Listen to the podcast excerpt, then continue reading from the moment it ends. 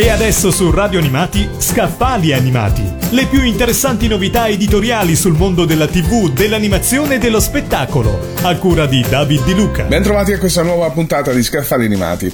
Nella storia mondiale dell'animazione, il Giappone rappresenta un caso unico per l'entità del suo successo produttivo e distributivo e soprattutto per il miracoloso e tuttora inspiegabile cocktail artistico che ha sotteso tale enorme successo. Interessante in questo senso il volume che vi presento oggi, Animerama, storia del cinema d'animazione giapponese, curato da Roberta Novielli e pubblicato da Marsilio. Come precisa nella sua introduzione Gian Alberto Bendazzi, uno dei più importanti esperti e storici del cinema d'animazione mondiale, l'opera di Roberta Novielli è una ventata d'aria fresca, poiché segna un punto di svolta nello studio e nella comprensione dei lungometraggi e soprattutto dei cortometraggi nipponici che da decenni popolano la nostra esistenza. Il Giappone è l'unico grande paese del mondo a non essere mai stato colonizzato dagli europei, paese che dopo le civiltà dell'Asia ha assorbito e filtrato la civiltà occidentale per un secolo e mezzo, senza però però omogenizzarsi. A partire dal precinema fino a oggi, il volume ripercorre lo sviluppo e le vicende dell'animazione giapponese attraverso i suoi protagonisti, le logiche produttive, ma soprattutto nelle sue intersezioni con la cultura e la società nipponica di cui è tradotto nel tempo ogni tensione e mutamento. Abbiamo parlato di Animerama, storia del cinema di animazione giapponese, curato da Roberta Novielli e pubblicato da Marsilio. Avete ascoltato Scaffali Animati